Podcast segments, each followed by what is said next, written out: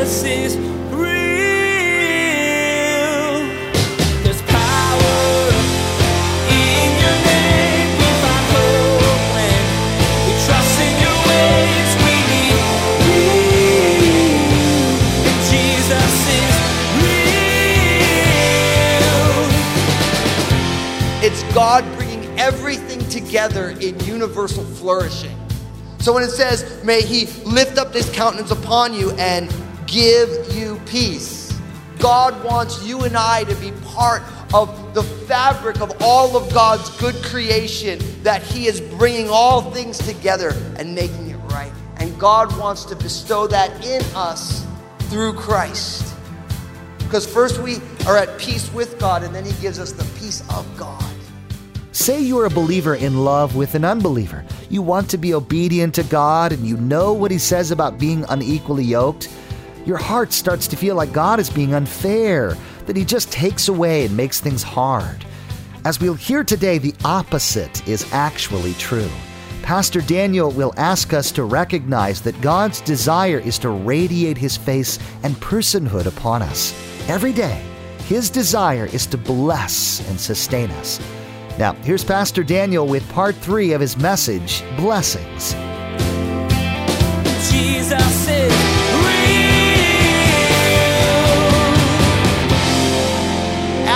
great vow of consecration, where all this stuff goes on, you are still a sinner in need of a Savior. And that's an important lesson because I think what happens is, is when we start to walk strong with the Lord, oftentimes Satan kind of gets us off into this place of pride and vanity where we think we're better than other people or more holy than other people. And then other people, you really need to listen to me because I got it all together. And the gospel says that just ain't reality.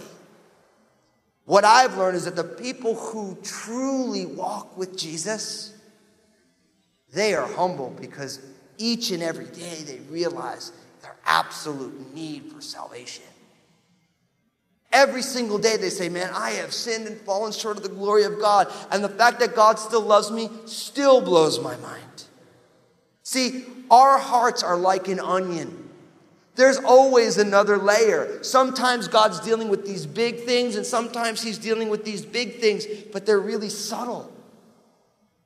And if you walk in the light as He is in the light, if you walk with the God of all creation who is perfect, you can never think that you got it together. Because no matter how much you grow, you're like, man, I am so not together. But it would be really easy. Imagine someone's like, oh, I'm going to do a five year Nazarite vow. Right? And so for five years, they're like, oh, yeah, sorry, I can't have any of that wine. I got a Nazarite vow and got great dreads at that point. I overlooked the whole locks thing, but you know, got this great head of hair, you know, and they haven't touched any d- dead bodies and they're set apart for the Lord, right? You can imagine somebody at that point just thinking that they're big stuff in God's kingdom. When really, if we're truly set apart for God, the only person who we think is big stuff is Jesus. Because Jesus is big stuff. Jesus is the one, if you walk with God, that you're like, man, God's grace is so awesome because God would love me. And that God could see all that's in my heart and all the mistakes that I've made. And He knows all the mistakes that we're going to make. And He still loves us. And He's still for us. And He still believes in us. So it's amazing that once this thing is over, before he even gets or she gets to even cut her hair, there's a whole extensive set of offerings for sin and trespass and all these things that need to happen. Just to remind you that at the end of your vow, you're still somebody who needs God's forgiveness. And listen, I'm here to tell you, as people who love the Lord, and I'm going to assume that the majority of you here, you love the Lord. You have to fight against self righteousness every day. It's like, remember Bartimaeus, who was blind, who Jesus gave his sight to? My heart breaks when I find people who God has healed who will look at someone who God hasn't and look down on them. It's like blind Bartimaeus, who God has given sight, being mad at everybody who's blind. See, the only reason Bartimaeus had sight is because he met with Jesus. And because he met with Jesus, Jesus touched him and healed him. We're just, it's not us versus you. It's we're all together. The only difference is when Jesus reached out his hand in our direction, we reached back. Our healing is sheer grace. Sheer grace.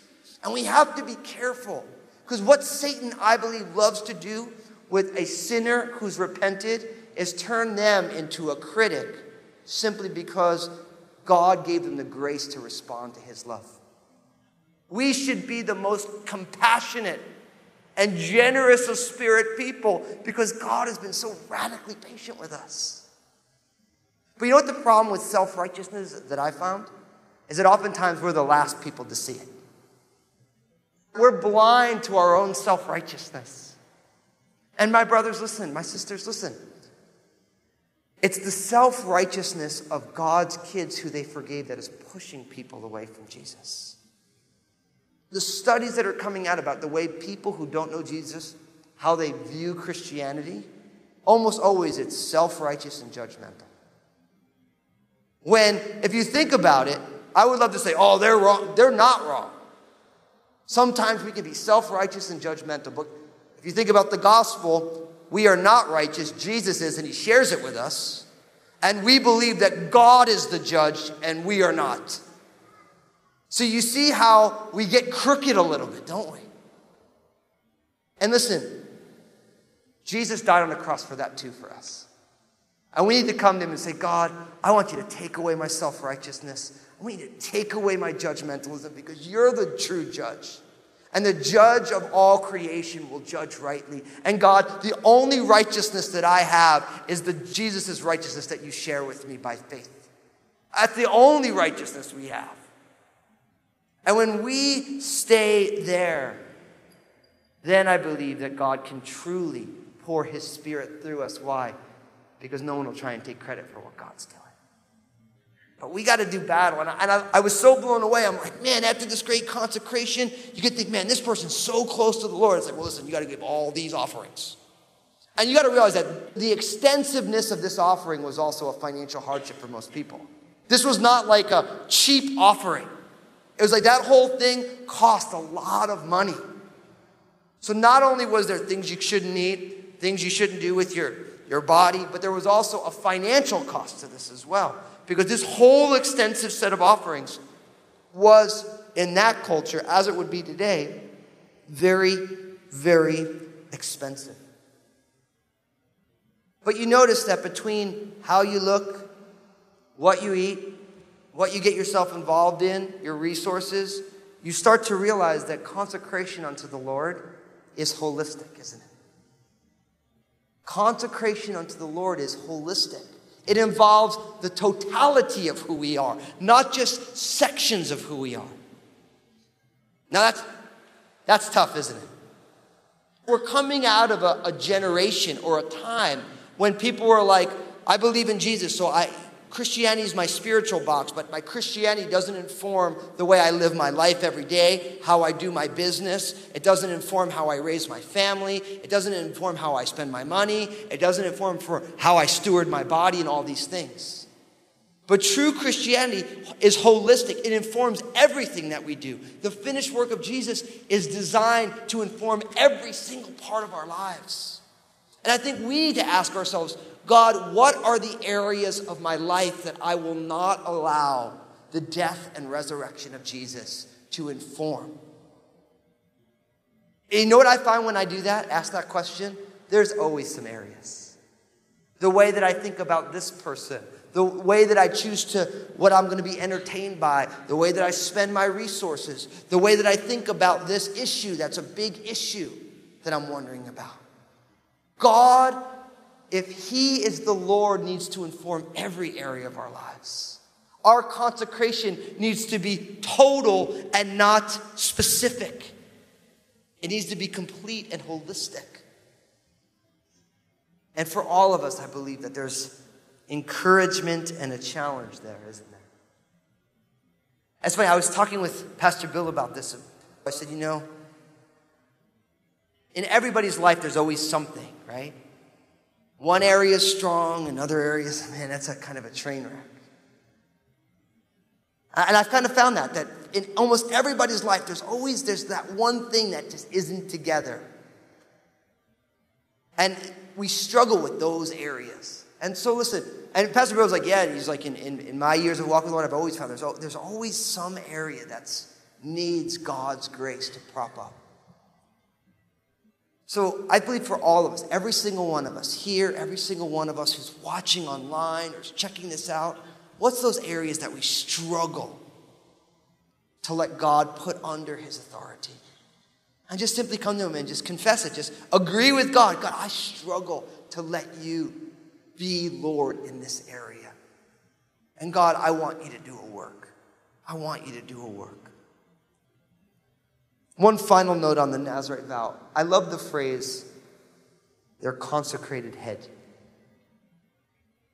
Brothers and sisters, you need to be consecrated heads. That, that word consecration means to set apart. It's what the Nazarite, that word actually means, to be set apart. And your head should be set apart.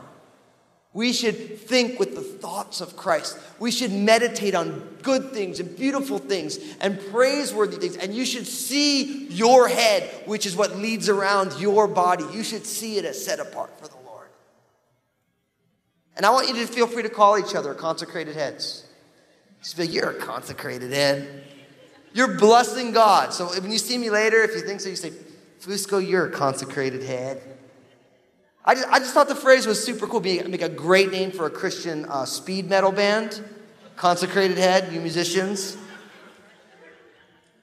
I'll have Pastor Jason and Pastor Brandon write a song called Consecrated Head.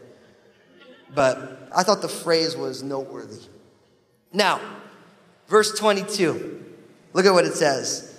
And the Lord spoke to Moses, saying, Speak to Aaron and his sons, saying, This is the way you shall bless the children of Israel.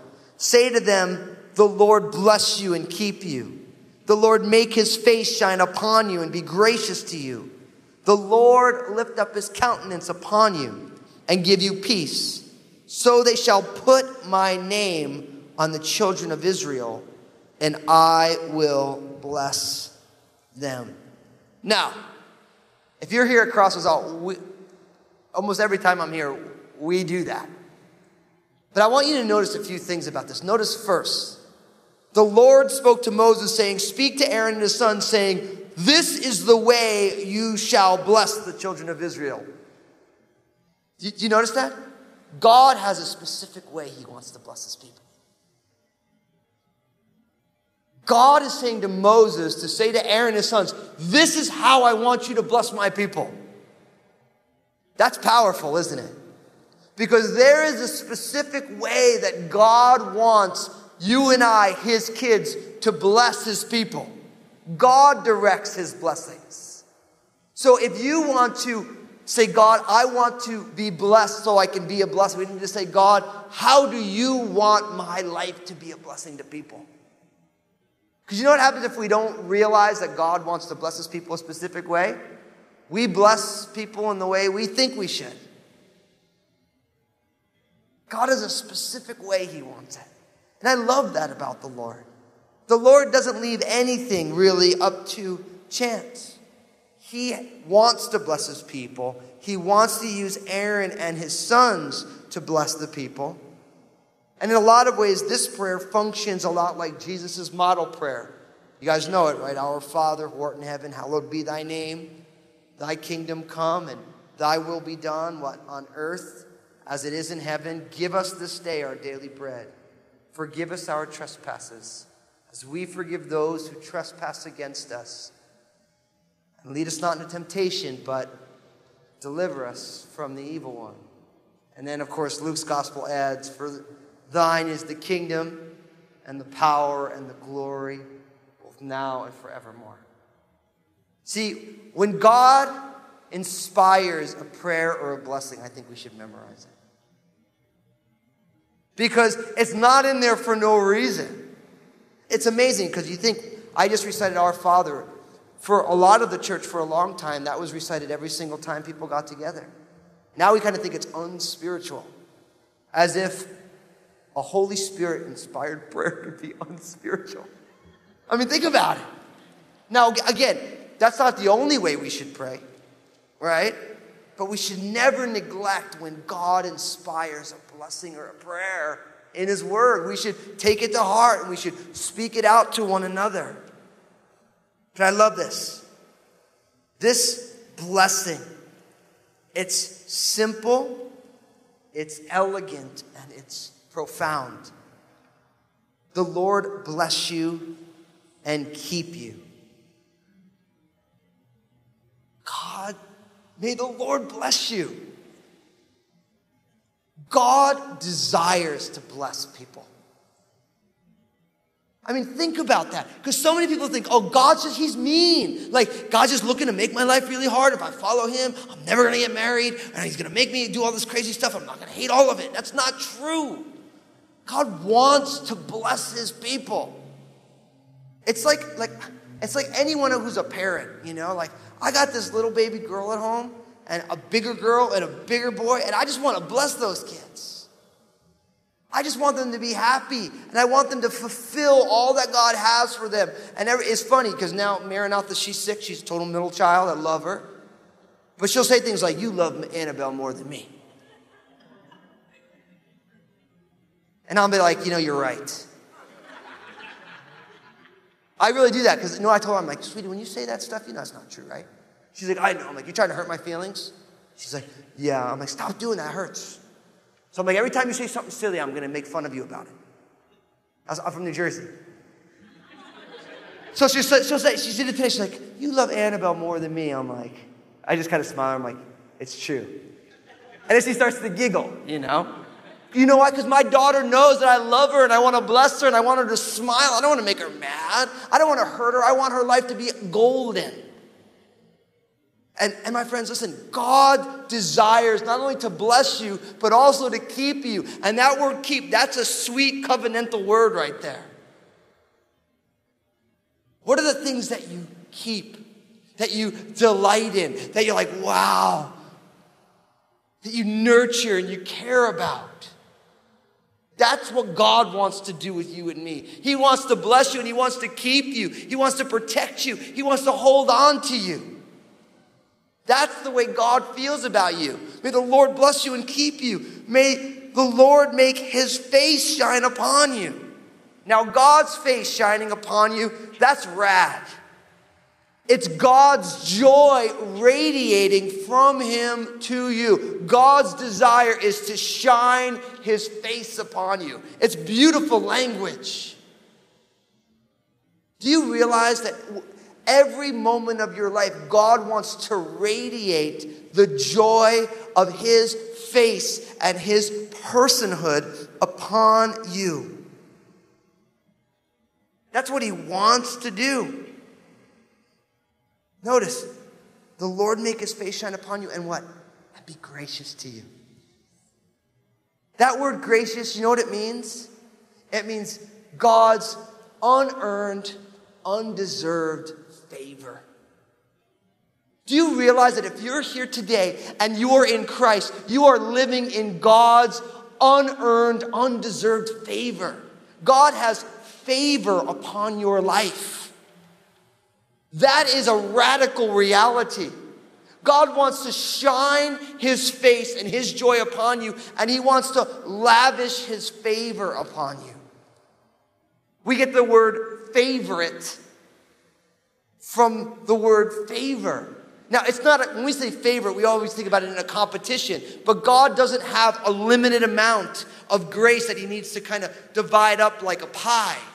He wants to bestow His grace upon your life. And not only grace to save, but grace to be transformed. And not only grace to be transformed, but grace to be empowered. And not only grace to be empowered, but grace that you can be a vehicle to push out into the world. He wants to shine his face upon you, and that is what he does in Christ. My friends, we need to walk in God's favor. Now, I get nervous sometimes because I've been around church long enough that when people start talking about favor, they're always talking about money. As if money is God's favor. Now, listen, for some people, it will be a financial favor. But that is something they need to be faithful and fruitful in. It doesn't matter if it's financial. God's favor is so much more. That's the true riches, isn't it? God's favor is the ultimate riches. God's grace, undeserved and unearned, is absolutely profound for our lives. And then it says, The Lord lift up his countenance upon you and give you peace. That's awesome, isn't it? God's lifting up his countenance. The pictures of the sun rising. As the sun is being lifted up in the sky, God's countenance, God's gaze is bearing down, and may he give you peace. Now, you guys know, because we've talked about it a lot, that word peace, it's the Hebrew word shalom, right? And shalom doesn't just mean we used to be enemies and now we're friends, a cessation of hostilities. I share with you that true biblical peace is the way things ought to be. It's God bringing everything together in universal flourishing. So when it says, may he lift up his countenance upon you and give you peace, God wants you and I to be part of the fabric of all of God's good creation, that He is bringing all things together and making it right. And God wants to bestow that in us through Christ. Because first we are at peace with God, and then He gives us the peace of God. God's peace comes to us through Jesus. Notice how this chapter ends. So they shall put my name on the children of Israel, and I will bless them. That word, put my name, it's literally the word invoke, and that's where the idea of an invocation comes from. It literally means to place the name of somebody on it. And so God's desire for the priests is to invoke or put the name of God on the people. Now, We've said it many times that all of us are called to be priests of the Most High God. The reformers call that the priesthood of all believers. They get it out of 1 Peter chapter 2, where it says that we are a kingdom of priests. So, as an action plan for you, I believe God wants each one of us to put the name of God on other people. That we proclaim the name of God on people we meet. When I was doing a message on Matthew chapter 5, you guys have heard me do this message. The one where for our enemies we should love, bless, do good, and pray. Remember Jesus said that? That's how we deal with conflict. We love our enemies, we bless those who curse us, we pray for those people who persecute us, and we love, bless, do good, and pray. We pray for those who spitefully use us. That's our ethics. That's what we do. And my friends, listen, when people think about our lives, they should think about us blessing them in the name of God. Jesus is Webster's dictionary defines friction as the resistance that one surface or object encounters when moving over another. We experience friction all around us, from the people at work to the people who won't leave the left lane when you're in traffic. Irritation and friction affect us every day. But probably the most significant area where we face friction these days is when our modern culture collides with our faith. They just don't play nice sometimes. I recently shared a series called Friction with our family of faith at Crossroads Community Church, and I would love to share it with you as well. This series has revolutionized our thinking about how we, the body of Christ, are to exist and engage the culture around us for the cause of Christ. It comes straight out of the book of Daniel. This month, we've created a special mini series from the Friction series just for you, the Jesus is Real radio listener. Here's Josh with the info you need to get yourself a copy. Thanks, Pastor Daniel. Anyone who supports Jesus is Real Radio through the month of May with a gift of $25 or more will receive a special three part mini series that was taken from the Friction series that Pastor Daniel just mentioned. To receive your three CD set from the Friction series, simply visit JesusIsRealRadio.com and select Partner from the main menu. There you'll have the opportunity to give a one time gift or support Jesus is Real Radio on a monthly basis.